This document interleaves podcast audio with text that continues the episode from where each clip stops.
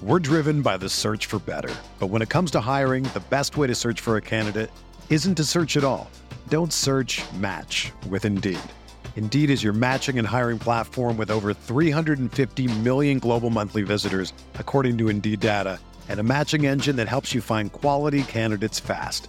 Ditch the busy work. Use Indeed for scheduling, screening, and messaging so you can connect with candidates faster. Leveraging over 140 million qualifications and preferences every day, Indeed's matching engine is constantly learning from your preferences, so the more you use Indeed, the better it gets. Join more than 3.5 million businesses worldwide that use Indeed to hire great talent fast. And listeners of this show will get a $75 sponsored job credit to get your jobs more visibility at Indeed.com slash BlueWire. Just go to Indeed.com slash BlueWire right now and support our show by saying that you heard about Indeed on this podcast. That's Indeed.com slash BlueWire. Terms and conditions apply. Need to hire? You need Indeed. Achieving a gorgeous grin from home isn't a total mystery with Byte Clear aligners. Just don't be surprised if all of your sleuthing friends start asking, What's your secret? Begin by ordering your at home impression kit today for only $14.95. Byte Clear aligners are doctor directed and delivered to your door. Treatment costs thousands less than braces. Plus, they offer flexible financing, accept eligible insurance, and you can pay with your HSA FSA. Get 80% off your impression kit when you use code WONDERY at Byte.com. That's B-Y-T-E dot com. Start your confidence journey today with Byte.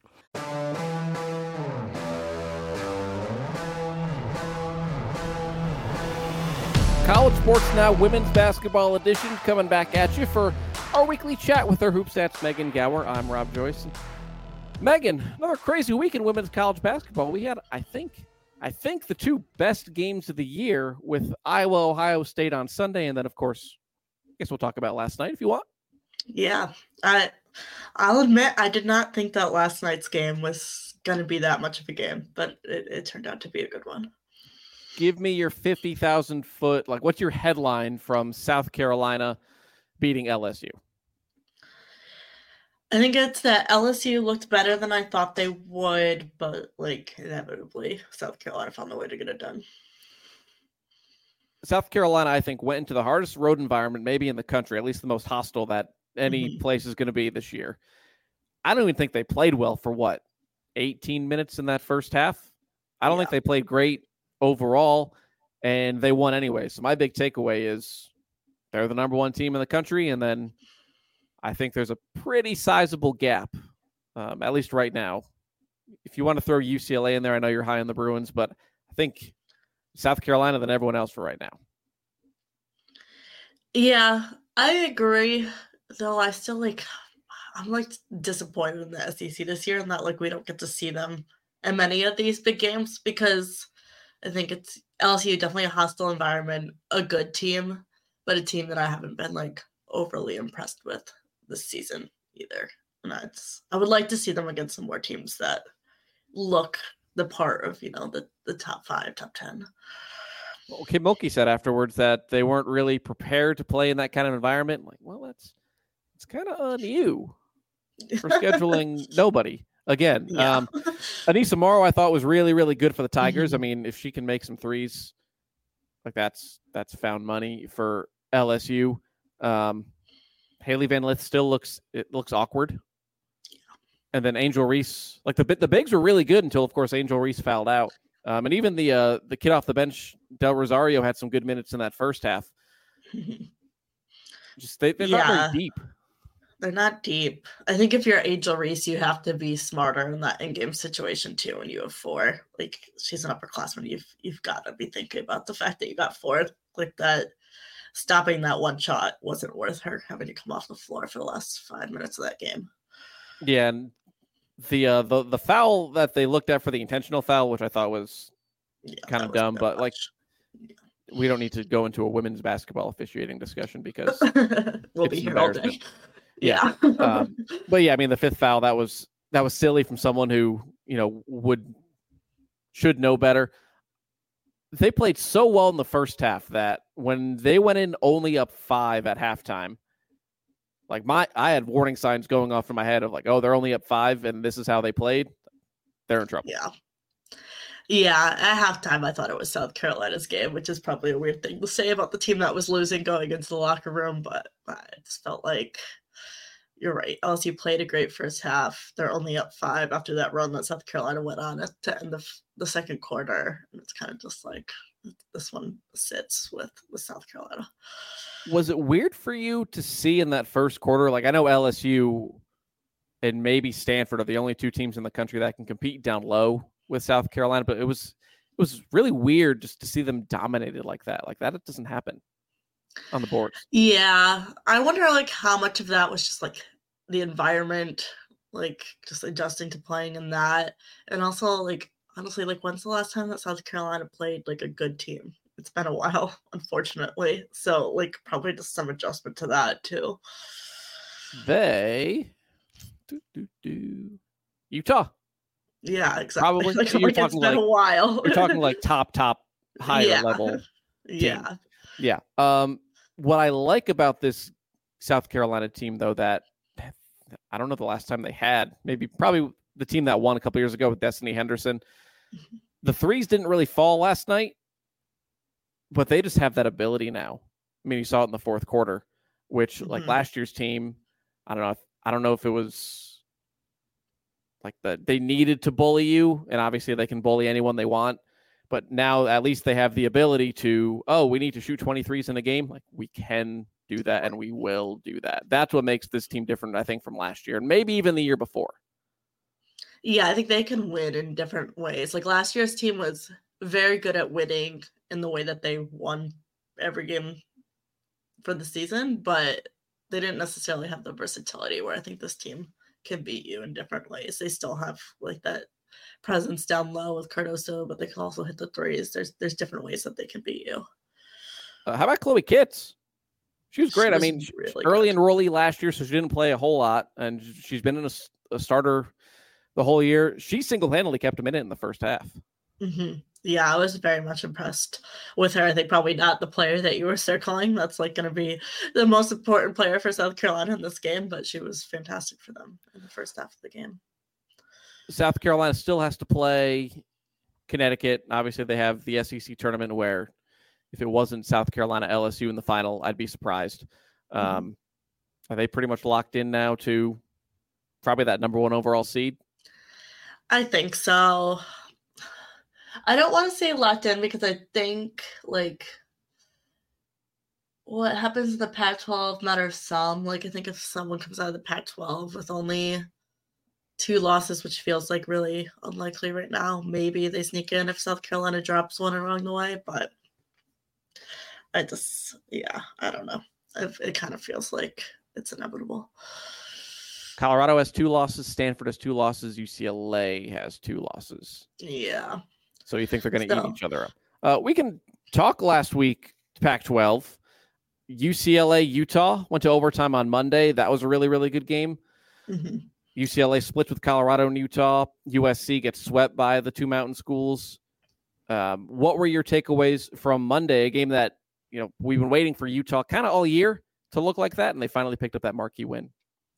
Yeah, I thought it was this was a really good weekend in general for Utah because they, they beat USC handedly at home on Friday night, and then they they get the overtime win over UCLA on on Friday or Monday. Monday. Sorry. Can't keep track of my days of the week. Um, but yeah, it was a really good one for them. It felt like they might throw it away at the end of regulation. You know, UCLA was able to creep back in there and but they get it to overtime and then are able to take home the win. I thought it was a really good win for them. They had that marquee win now and maybe kind of a, a turning point for them. I mean, yes, they were at home, but I still think those were two really good wins for Utah.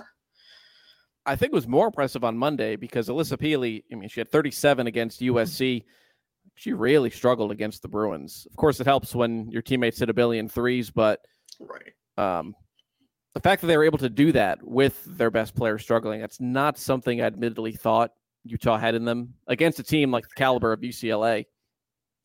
Yeah, I agree. I kind of thought they were a team that was like how Alissa Pili goes, is how this team goes. And I think it was good to see them be able to get that win without her having, yeah, like a 30 point night like she did against USC. So I think that's a good sign for Utah going forward as well. And hopefully, kind of a, a bit of a turning point, like I said, for this team. What were your takeaways from UCLA's point of view sitting Lauren Betts? Thought it was interesting. I do kind of agree that like the smaller lineup seemed to be working for them in that game, but I don't know. I still think going into overtime, like she's been so consistent for them this season that you gotta trust her. I think. I don't know. It was it was an interesting approach. Sat the final two forty eight of regulation. She sat the final four twenty two of overtime. So she basically didn't play in the last right eight minutes. Excuse me. Um, yeah, they looked better without her, which I thought was mm-hmm. interesting. Mm-hmm. Like they were, they made the comeback. They were down what seven, pretty much when she, yeah, six seven when she came out. Mm-hmm. Um, so that's just something to watch. Yeah, maybe a matchup thing. I think thing with UCLA is that like their guards do rebound the ball so well. So if she's getting like really clogged up in the paint, like you can afford to take her out in a way because like you're still going to get the boards but yeah i think it'll be interesting to see if we see any trend with that or it's just like what was working in that game so they did it. Uh, from the other two schools in that pairing usc winless colorado splits. Was it too much too soon for usc they had the big win over ucla they were vaulted up to whatever fifth in the polls or whatever yeah. they were. Um, I don't think they're quite that good especially if Juju she fouled out in one of them. Yeah, and I think we've said this the last couple of weeks that it feels like they're a team that was going to come into the Pac-12 and maybe get a little bit of a reality check. And I know we've talked about how hard it is to win on the road, and that's a really hard road trip in general. But yeah, it felt just like a little bit of a, a coming down to earth weekend for them. What about Colorado? Do you feel? I know you're still not very high on them. Do you feel any better after splitting? I thought they played well against UCLA. So I think that made me feel better about them. I, I'm still not sold that they're like top five in the country good. I don't think they're a one seed. Like, I mean, could they get there? Maybe, but like, I also think we have the net for a reason, and like being 17th in the net is not going to get you a one seed. 17th in the net? Hmm. Yeah. Or that's as of like yesterday. Like, so it could have moved a little bit, but yeah. Let's pull it up. Three games on is, January 24th. Yeah. The net is flawed in a lot of ways, but like I still don't like I think if we have it, we're gonna use it. Like being 17th doesn't put you at I still I like their balance one. offensively. Um, yeah. If you want to talk about the AP poll, I like how UCLA loses once and drops from two to five, and then Colorado loses once and they drop from two to three. Yeah. Don't listen to the AP poll. At the AP poll at all anymore. It's not very helpful to determine who's the best team in the country. No, if I mean I, I there was so much discourse yesterday on if South Carolina would have lost, would they still be ranked number one next week? And it's like one, they it doesn't they matter. Be. Yeah. Two, I mean, obviously there's lots of ways to lose. You know, if they got run by 20, it's a different conversation than if right. they would have lost by six or whatever. Mm-hmm. Um, don't listen to the AP poll, folks. Especially yeah. once you get down to like 20 to 25, there are some teams. It's like, hmm, like Auburn was receiving votes after they beat LSU. It's like, come on, guys. Come on. Yeah. The, the quickest way to get yourself into the AP poll is to beat someone that's already in it. and that all of a sudden makes you a top 25 team. yeah. Um, only other thing for the Pac 12, which we, uh, a little negligent on our part, we didn't talk about it last week. Tara VanDerveer, all-time winningest coach. Stanford uh, sweeps the Oregon schools. Not that you know this milestone, like her legacy is what it is. Hall of Fame mm-hmm. coach, mm-hmm. a couple of national titles. Um, but I feel like she's the most underrated coach in college basketball history. Um, I mean, she's not bombastic like Pat and Geno mm-hmm. were. She's not bombastic like Kim Mulkey, Dawn Staley. I don't know if part of it's probably a West Coast thing too. She's just quietly for basically 40 years won as much as anyone, more than anyone. Um, yeah, it, it's really impressive, and I think the West Coast probably does have a lot to do with it, but why she hasn't gotten necessarily attention. But yeah, Stanford is year in and year out a really really good team, and that's obviously all credit to Tara and what she does, and I think it's like you said, it doesn't really impact her legacy that much, but I think it's just cool for her to to reach that milestone. I mean, she's as foundational a piece to grow women's basketball as anyone, coaching the mm-hmm. '96 Olympic team. Did you see that documentary? I haven't. I've been meaning to watch it and just like haven't gotten to it, but I, I do want to watch it. Yeah, it's good. I mean, a lot of people forget that she didn't coach Stanford for a right. whole year to coach that 96 team that went what 50 something to 0 traveled all over the country all over the world um, highly recommend yeah i think it's I think it's under a 30 for 30 umbrella but really good stuff i mean you get you get the sense of just how intense she is which probably doesn't always come out in you know press conference or whatever mm-hmm. especially mm-hmm. like as these folks get older you know the Tara VanDerveer from 96 is not the same one in 2024. The Geno Auriemma, who was young and brash and arrogant, Philly guy, like now he's just like an old grandpa. Yeah. He's soft. He's soft compared to everyone, what he was. so um, that's your Pac 12 talk this weekend. And we'll get to this weekend later. What were your other takeaways from this week? I mean, we can go to a lot of places if you want to go back to last weekend. You have Iowa, the Iowa Ohio State game, and the crap afterwards with court storming. Um, you got Baylor, K State. You know where, where you want to go? Uh, let Let's talk about Baylor, K State. No Ayoka Lee for the next couple weeks. I was very impressed with the fact that they were able to come from behind and do what they did without their best player. Agreed. I, I did think that was impressive. I thought, you know, I didn't necessarily think they were going to be Baylor without her. So I, I, did think that was a good win for them. But though for Baylor, it's just I don't know. This has been a rough stretch for Baylor. I feel yeah. like it was like they were riding this like undefeated high and then they've stumbled from it very quickly. Um I'm like still not sold on Kansas State and I've been trying to figure out why. I'm like, like the defense did look good without Lee against Baylor. Like I thought that was impressive. Like their defense isn't just like the fact that they've got this impressive presence in the post. I still can't quite put my finger on it. I feel like I'm trying to figure out why. I was trying to go through some of the numbers. And I feel like part of it is like there's just like some of the small stuff that tends to matter come March that they like don't do great. Like they don't turn their opponents over. They don't offensive rebound well. It's like where did the easy points come from when you don't do those things? They don't shoot the three particularly well. So I feel like there's a handful of things that like they just are average to below average at that like matter that make me think like this just isn't a top five team. I'm not saying they're not good. I think where I struggle is like, I mean, with the coaches poll that came after Monday, has them as like the second team in the country, and I'm just like not sold on that at all. They are 17th in her hoop stats composite rankings. They're eighth in the net. Um, but I mean, they have a lot of good wins. Yeah. Like they split with like, Iowa, including a yeah. win at Iowa.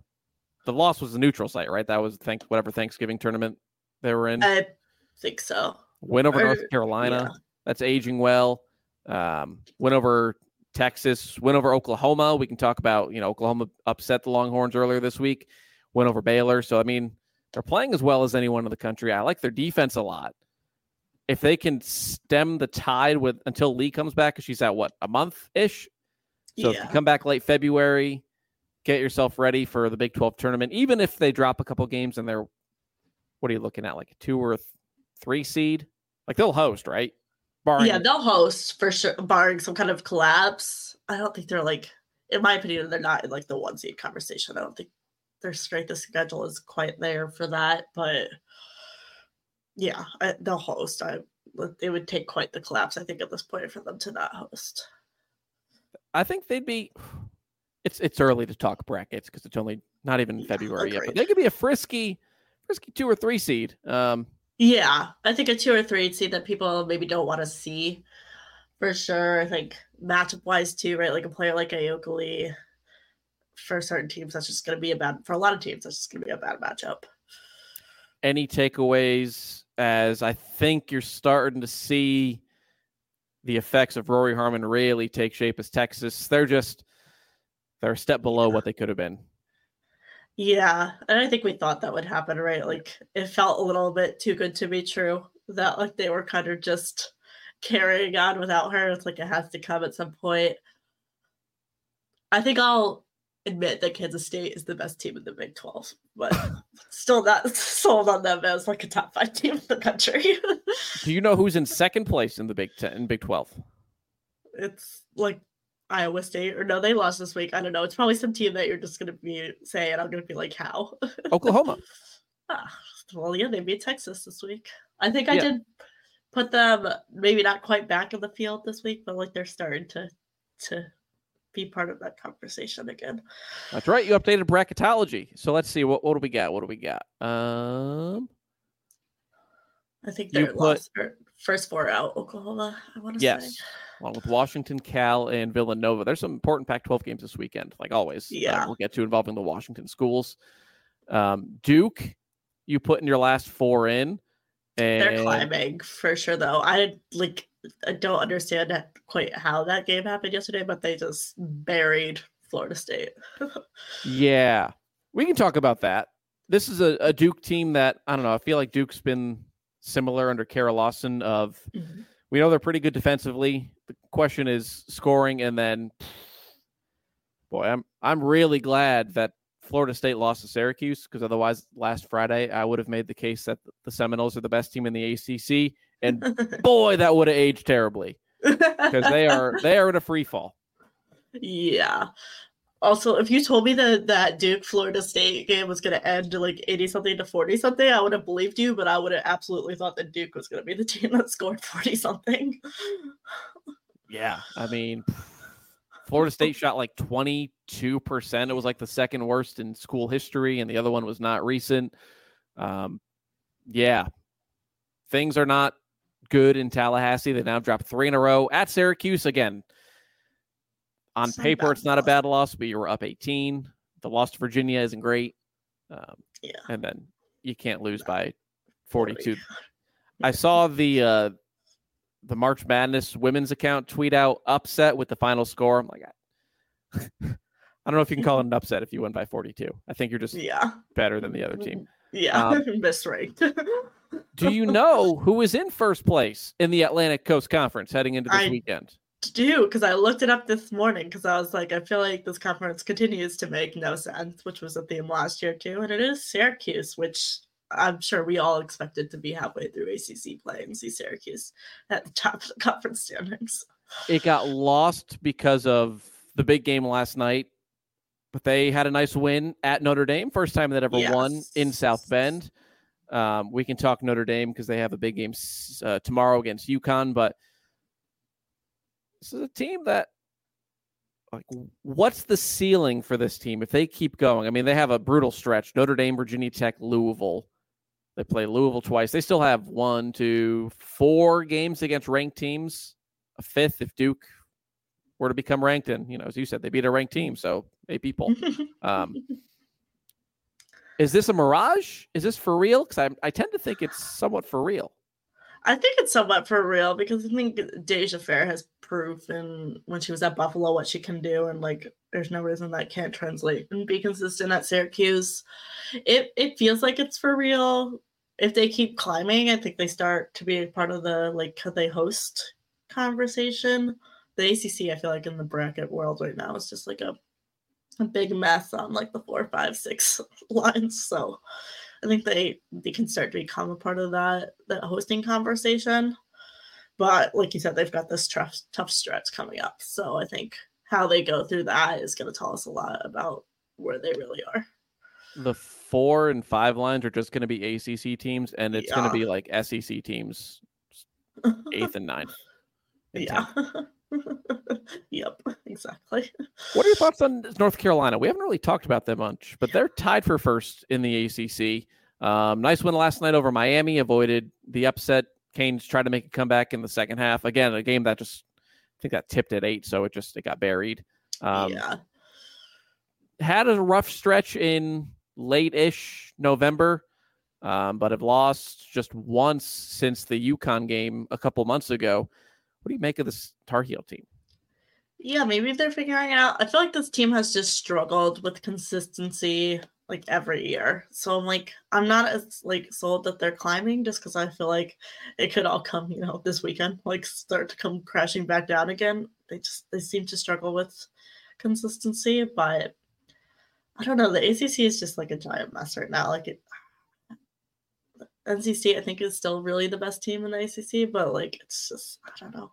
It's you could tell me that we're gonna get to like the ACC tournament and like North Carolina is gonna look like the best team, Syracuse is gonna look like the best team, Virginia Tech is gonna look like the best team, and I would believe probably any of it. Virginia Tech is the highest in the composite rankings. Uh, the net, the highest team is Notre Dame. Sorry. I know you're I not sold think- on Notre Dame. Yeah.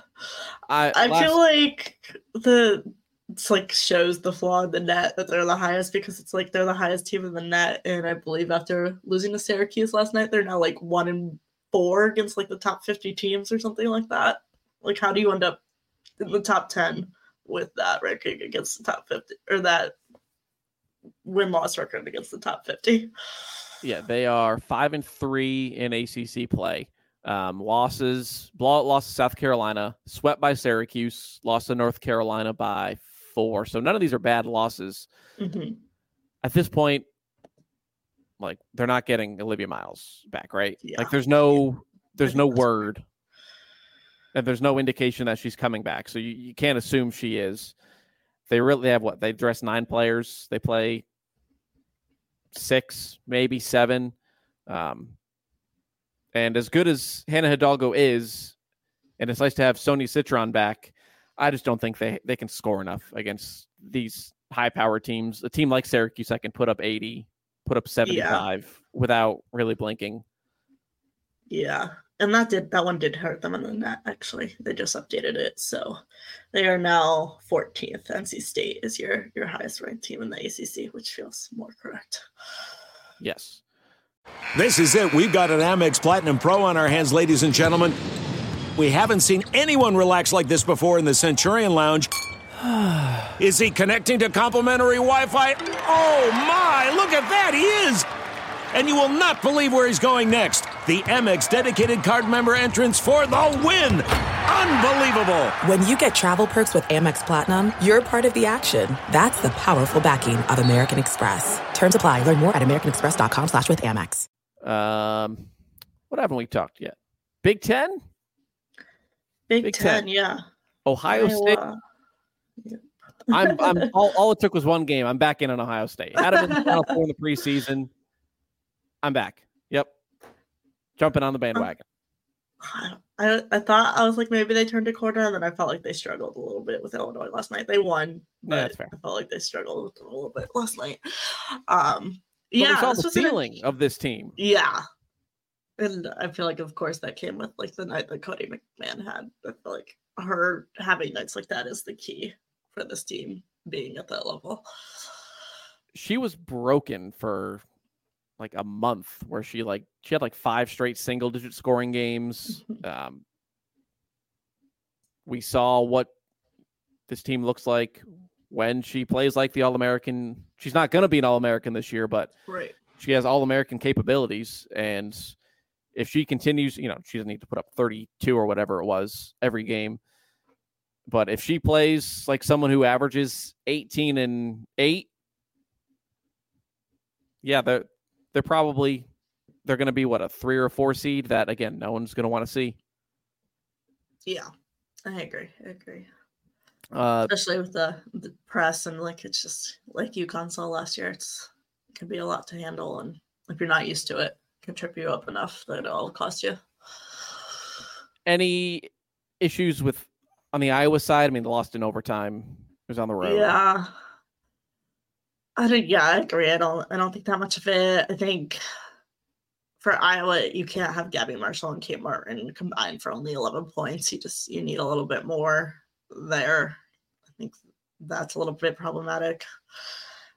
Obviously, Caitlin Clark was fantastic, right? 45 points, but you just got to get it from elsewhere too. And Mo- Molly Davis stepped up for them and had 14, so you got someone that made it up. But I think those two just got to combine for a little bit more.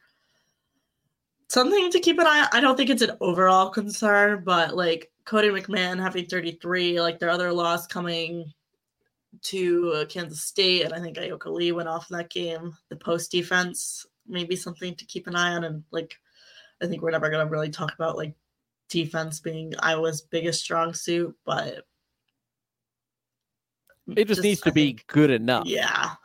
Yeah. And then Hannah Stuelke, I mean, overtime, but fouls out in that game. Like, they don't really have much behind her in depth in the post. Addison O'Grady, they can bring in, but I think that's, yeah, there's just, I don't know if it's enough if they have their matchups are going to matter for them. I think come March for Iowa. Like if you get a team like Stanford, for example, in your region or something like that's going to be a really bad matchup for them.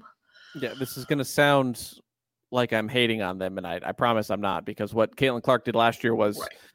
something I've, you know, I wasn't old enough when Sheryl Swoopes did it in 92, 93. Um, they had a, th- the matchups broke properly for them last year, right. where in March they didn't really see any teams until they beat South Carolina that were just mm-hmm high powered getting to the final four. Um, you know, Georgia, team that likes to ugly it up. Colorado, a team last year that liked to ugly it up. Louisville, team that just wasn't great last year. And then obviously you beat South Carolina, go to the national championship game. But to get to that final four, matchups broke right where their defense wasn't good, but they played a team that like they'll outscore Georgia every time. They'll outscore Colorado every time. Um, and they could very easily do that again this year. But if they ran into just run into the wrong team, mm-hmm. is what it is. Um, yeah, I think keeping an eye on like when they play like in Indiana, how does Mackenzie Holmes do Holmes do things like that? Like the post is gonna maybe be a weakness for them, and if they draw the wrong matchup in March, that could be a problem. Any thoughts on the Caitlin Clark thing? Obviously, it's not great, but like people are rushing the court and it's a position where a player could get hurt. I do feel like we've kind of made a big deal out of something when she nothing. didn't get hurt. Yeah, like it just feels like a lot of drama for no reason, in my opinion. yeah, I mean, you've we've all been, you know, in a state where we're deep in our own thoughts and walking and running and just not paying attention to anything around you and I don't know if you're jogging and someone else is running and you run into each other, like it hurts. People are trying to break down the stupid video like it's the Zapruder film, and like she's not flopping, she's not looking for attention. Like that's that's the side of of you have like yeah. South Carolina fans who aren't over last year. You have Big 10 mm-hmm. fans who just don't like Caitlin Clark. You had LSU fans who were like, ah, look, Caitlin Clark's a bad, a sore loser because we beat him in the Natty. You have UConn Twitter who is making fun of mm-hmm. her because they think Paige Bueckers is better. It's like, yeah. you don't have to like Caitlin Clark. It's fine. You don't have to like anyone you don't want to, but like to use that as an excuse to like validate your dislike of her, like it's find something else. Yeah. yeah. Find something better to do with your time. yeah. Yeah. know I don't hear this nonsense? The Pac 12. We don't talk a lot. I like I, shame the Pac 12's going away because they just they just sit there on the West Coast, play really, really good basketball. We don't have this, yeah. this nonsense. Um, anything else from the midweek? Um, I know you had it, UConn beating Marquette on here. Like, yeah, another good win for UConn. I feel like UConn's just doing whatever they want against everyone they play so far. And honestly, I don't. We're going to talk about Sunday or tomorrow in a little bit. Is that really going to change against Notre Dame? I don't know. Like, we know I'm not sold on this Notre Dame team, so Yes. It sounds like you're not overly sold. I mean, UConn's taking care of business against teams that it's needed to take care of business against. Um, they just what they lack, and I don't think tomorrow, if they win, would change that. They've played what three top five teams, and they've lost all three. Yeah, exactly. I wish that we were, and I don't think we're going to get that like South Carolina match with both teams at full strength. I mean, like full strength, as in what UConn's full strength is now. But if Cardoso doesn't play in it, I feel like it just takes a lot away from that game. But like, I feel like that's the game that would have told us like where UConn truly is. Like they're beating up on all these teams, and I think the fashion in which they've continually convincingly won against you know Marquette twice now, Creighton, like it's it's good, right? Like I mean, there was times last year where they were they lost those games, they were struggling against those teams. So everything's clicking, but yeah, like you need another look at like they played all those top five teams in November, basically, in like the first weekend in December, and this team looks so different than it did then, and we haven't really seen them play that kind of game since then. Uh, they've largely fixed some of their turnover issues. They had 18 against Seton Hall, they had 16 against DePaul, but it's a far cry from what it was when they were, you know, turning the ball over six times in the first quarter against Texas. Um, not even going back to last year's debacle at times with turning it over. The defense, yeah. I think, is much improved from what it was at the start of the year. They they look. It's not going to be a classic UConn defense, but it's not bad. Mm-hmm. It's pretty good, and they're they're finding ways to like to just. I think they've got defenders in like KK Arnold that's just quick and like can get her hand on things, and you're getting out in transition. So when you can do that kind of stuff, it makes up for if your your your lockdown defense isn't and talk, it could be. Can we talk about how I feel like no one's talking about this? Um, Paige Bueckers good at basketball. We know that. I can't think of a player coming off a major injury who's been so good so fast off of it. Yeah, I think the way that she's played for the last month, like I've like struggled to find the words to explain like how good she's been, how efficient she's been. Like it's just extremely impressive. I think she's like third in the country for like points per play, which is that like her usage is just absolutely insane to think about. Let's pull it up. Her effective field goal percentage is in the 90 something percentile, 97th. Mm-hmm. 99th, I'm sorry, 99th percentile. And what's the points? Yeah, points per possession. She leads the country um, oh, or points per now. points per play. Sorry. yeah, so that accounts for turnovers too, which for a player that has the ball in her hands a lot, that's pretty impressive. Which again, we know she's good. She won National Player of the Year as a freshman, right. but I don't think it's recognized enough that she's coming off a torn ACL, and yeah. she was. I mean, she played well. Like you know, the lost to NC State, she had twenty something, um, mm-hmm. but as soon as she started looking like from that Maryland game onward, you don't just come. And I know ACLs are like the surgery is more commonplace than it ever has been, but mm-hmm. still, to come back and look like this, um, really, really incredible. Yeah, it's it's extremely impressive. I mean, sounds that like Texas lost, like she has two games where she shot like 40%, but she shot like 55% better like every other game, like other than two games since then. That's insane. And I think defensively, her growth too is is been impressive. Like she's become one of UConn's better defenders, which I don't think you would have necessarily said about her her freshman season. She's blocking all sorts of shots. Uh, yeah, that random stretch where she blocked like nine shots in like three games. Yeah, um, that can lead us into yeah. this weekend. The big game tomorrow is UConn Notre Dame. Huskies hit what eight threes? That's probably enough yeah. Like get to 70 points. Um, two dollar beer night, which they've done for the men a couple times. They're bringing back a bunch of championship teams. It's going to be rowdy. It's not the rivalry isn't what it used to be. I I don't I know it's hyped up. It's on Big Boy Fox. Yeah. I just I don't see a way that Notre Dame wins.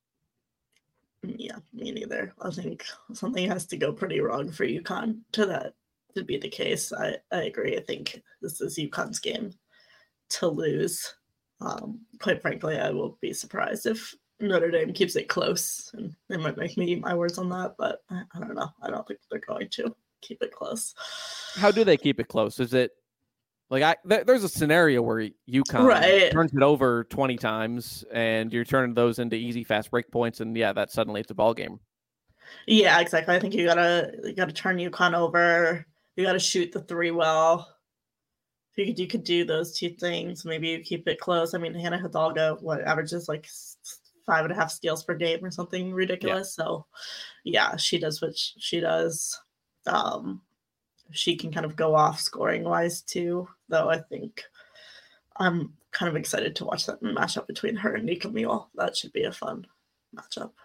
Uh, the Nika Mühl looks more confident than she did earlier in the year, especially like she's become. She she always had the ability to shoot the three, but now it seems like she takes more, mm-hmm. go in more often, and that's just it's an added element for a team that they, they play seven players. Yeah, exactly. I think they they only play seven, and defenses tend to slack off of her because she didn't, you know, shoot the ball very often. That was wasn't really a big part of her game, and I think now she's proving that she can shoot it. So I think that's going to change the way teams can, or, it can change the way that teams can defend them, or you're going to leave her open and she's going to make you pay for it. But before, I think you could, you know, double Paige Bueckers without worrying about, you know, Nika scoring 15 points, but now she could do that. So that's the marquee game tomorrow. Um, this weekend in the Pac 12, the big road trip is USC and UCLA host the Washington schools. Washington schools, I don't know about is Washington State right now firmly in? I'd say they're pretty firmly in. Yeah. But Washington could certainly go with winning at least one of these games. Yeah, I think that's going to be hard to do on the road against two very good teams. If you're going to pick one up, USC is probably the more likely one. But yeah, I think that would go a long way for them on the bubble if they can pick up a, a win this weekend. I don't think you're going to go in and pick up two, but if you can find a way to get one, that will help. Yeah, they've uh they started the year well, didn't really play anybody. Beat Washington State on the road, but have lost one, two, three, four, five of six. Um, some okay losses in there. Lost at Louisville, lost at Stanford, lost to Cal isn't great. Lost at home to Washington State. The Arizona, ooh, Arizona State lost. That's a bad one. So oh, why? This isn't a great resume. Um, and they play one, two, three, four. They play five straight ranked teams in a row. They'll quickly could fall off the bubble, right? Yeah, unless they make some noise in that stretch, yeah, they're gonna fall off the bubble. I think why they're there currently just speaks to the strength of the Pac-12. But yeah, I think you probably are gonna fall off unless you somehow pull off some some big upsets. And then Sunday, the big game, Virginia Tech Syracuse. Um, I I'm done trying to figure out the ACC. Yeah, not um, predicting anything. Georgia Amoore's back. By the way, is Cameron Brink back? Do we know that? I don't know. Like we didn't mention that when we talked about Stanford and Tara, though. But I thought it was impressive for them to get that win over Oregon State without her over Oregon. Yeah, I don't but um, to to beat Oregon State without Cameron Brink, I think is is important. I'm scouring Twitter, and yeah, uh, not really seeing anything.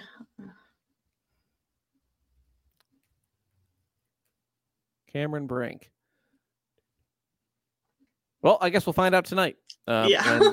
Stanford is in the desert for the Arizona schools. Mm-hmm. So, I mean, I, I expect them to certainly take care of business tonight, with or without her. Yeah. Um. Probably that Sunday or a Monday game? Either way, probably the same against Arizona. Um, I don't know nothing about Arizona. Can you, can you tell me anything about the Wildcats? Uh, they picked up. Who did they beat? They beat someone at the start of Pac 12 play, but they're just like a team that I haven't been overly impressed with this season. I haven't watched a ton of them, to be honest. They beat Utah, but they've lost four straight since. Yeah. Um, they're not a team I've lost or I've watched a lot of. I feel like they have some of the same pieces as last year, but just, I don't know. Fair enough. They can't, yeah. I, don't, I don't have much to say about them. um, here's a question for you. Next Wednesday, Marquette at Creighton. Is that a game Marquette needs to win?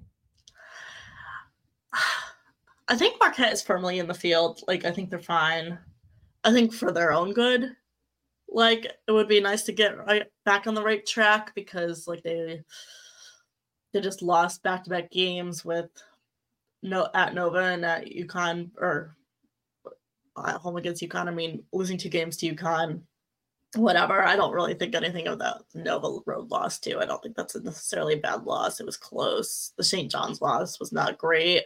They already have a win over Creighton, so I don't like think they need to beat them. Like I think it's fine to split that series, but it would be good in terms of getting Marquette back on track. I think because I just I ask because they're four and four in a Big East. Yeah, average. but I feel like they've played like a tougher first half of Big East play. Like you've already played UConn twice, you're gonna have played Creighton twice, and then you've played like Nova once. Like those are your four good teams. So like they're gonna pick up some wins to be, I think, go all above 500 by the time in conference play by the time the Big East finishes. Okay, if you say if you say that it's not a must must win, I'll take your word for it. Yeah. Um, and then Thursday, coming up, we have NC State UNC. You're looking forward to that, and then we have Baylor and Texas in Waco. Longhorns won the first one like right after Rori Harmon got hurt, right? Yeah. In Austin. I think that's for Baylor. Like, got to find a way to get their footing back underneath them. So, I mean, same for Texas though. But I think if you're Baylor, you gotta find, try to find a way to win that game. They're kind of feeling like in a full free fall at the moment. And then NC State UNC. Any thoughts? I'm interested I, in that one. I'm interested in that one. Um, I feel like NC State has struggled a little bit lately. Like, can they they could get it back together, or is UNC going to keep riding this this high that they've been on? I don't know. I'm not going to predict anything because, like we said, the ACC is just a jumbled mess. That starts the stretch for NC State. Where we'll really learn um, yeah how good they are because they open February. I had it. Let me go find it. I had it. Had it. They will play in February. North Carolina, Louisville, Virginia Tech, Pitt, and then Notre Dame in a five game stretch. Yeah. Uh, so we'll find out if NC State can get back on track quickly, or there's a scenario where it could potentially free fall. Um, yeah. Megan, plug your stuff. You just updated bracketology. Yep, just updated bracketology. I wrote it down, so I'm committed to it now. We're weekly updates at least for the rest of the season. So it will be there weekly. I'm mm-hmm. not going to promise which day, but weekly from now until the end of the season, and then we'll get more frequent when we get to, to conference tournaments and things are changing rapidly. You updated it. Oh, you're burning the midnight midnight oil. 11:43 on Wednesday. Oh yeah, I forget that the timestamps hit. All right, well, Megan, good stuff. Follow her at Megan Gauer. Follow me at r underscore Joyce 34. Uh, lots of games this weekend. We'll talk about it all. Maybe we'll try to get a guest for next week. But for now, enjoy the hoops this weekend, folks.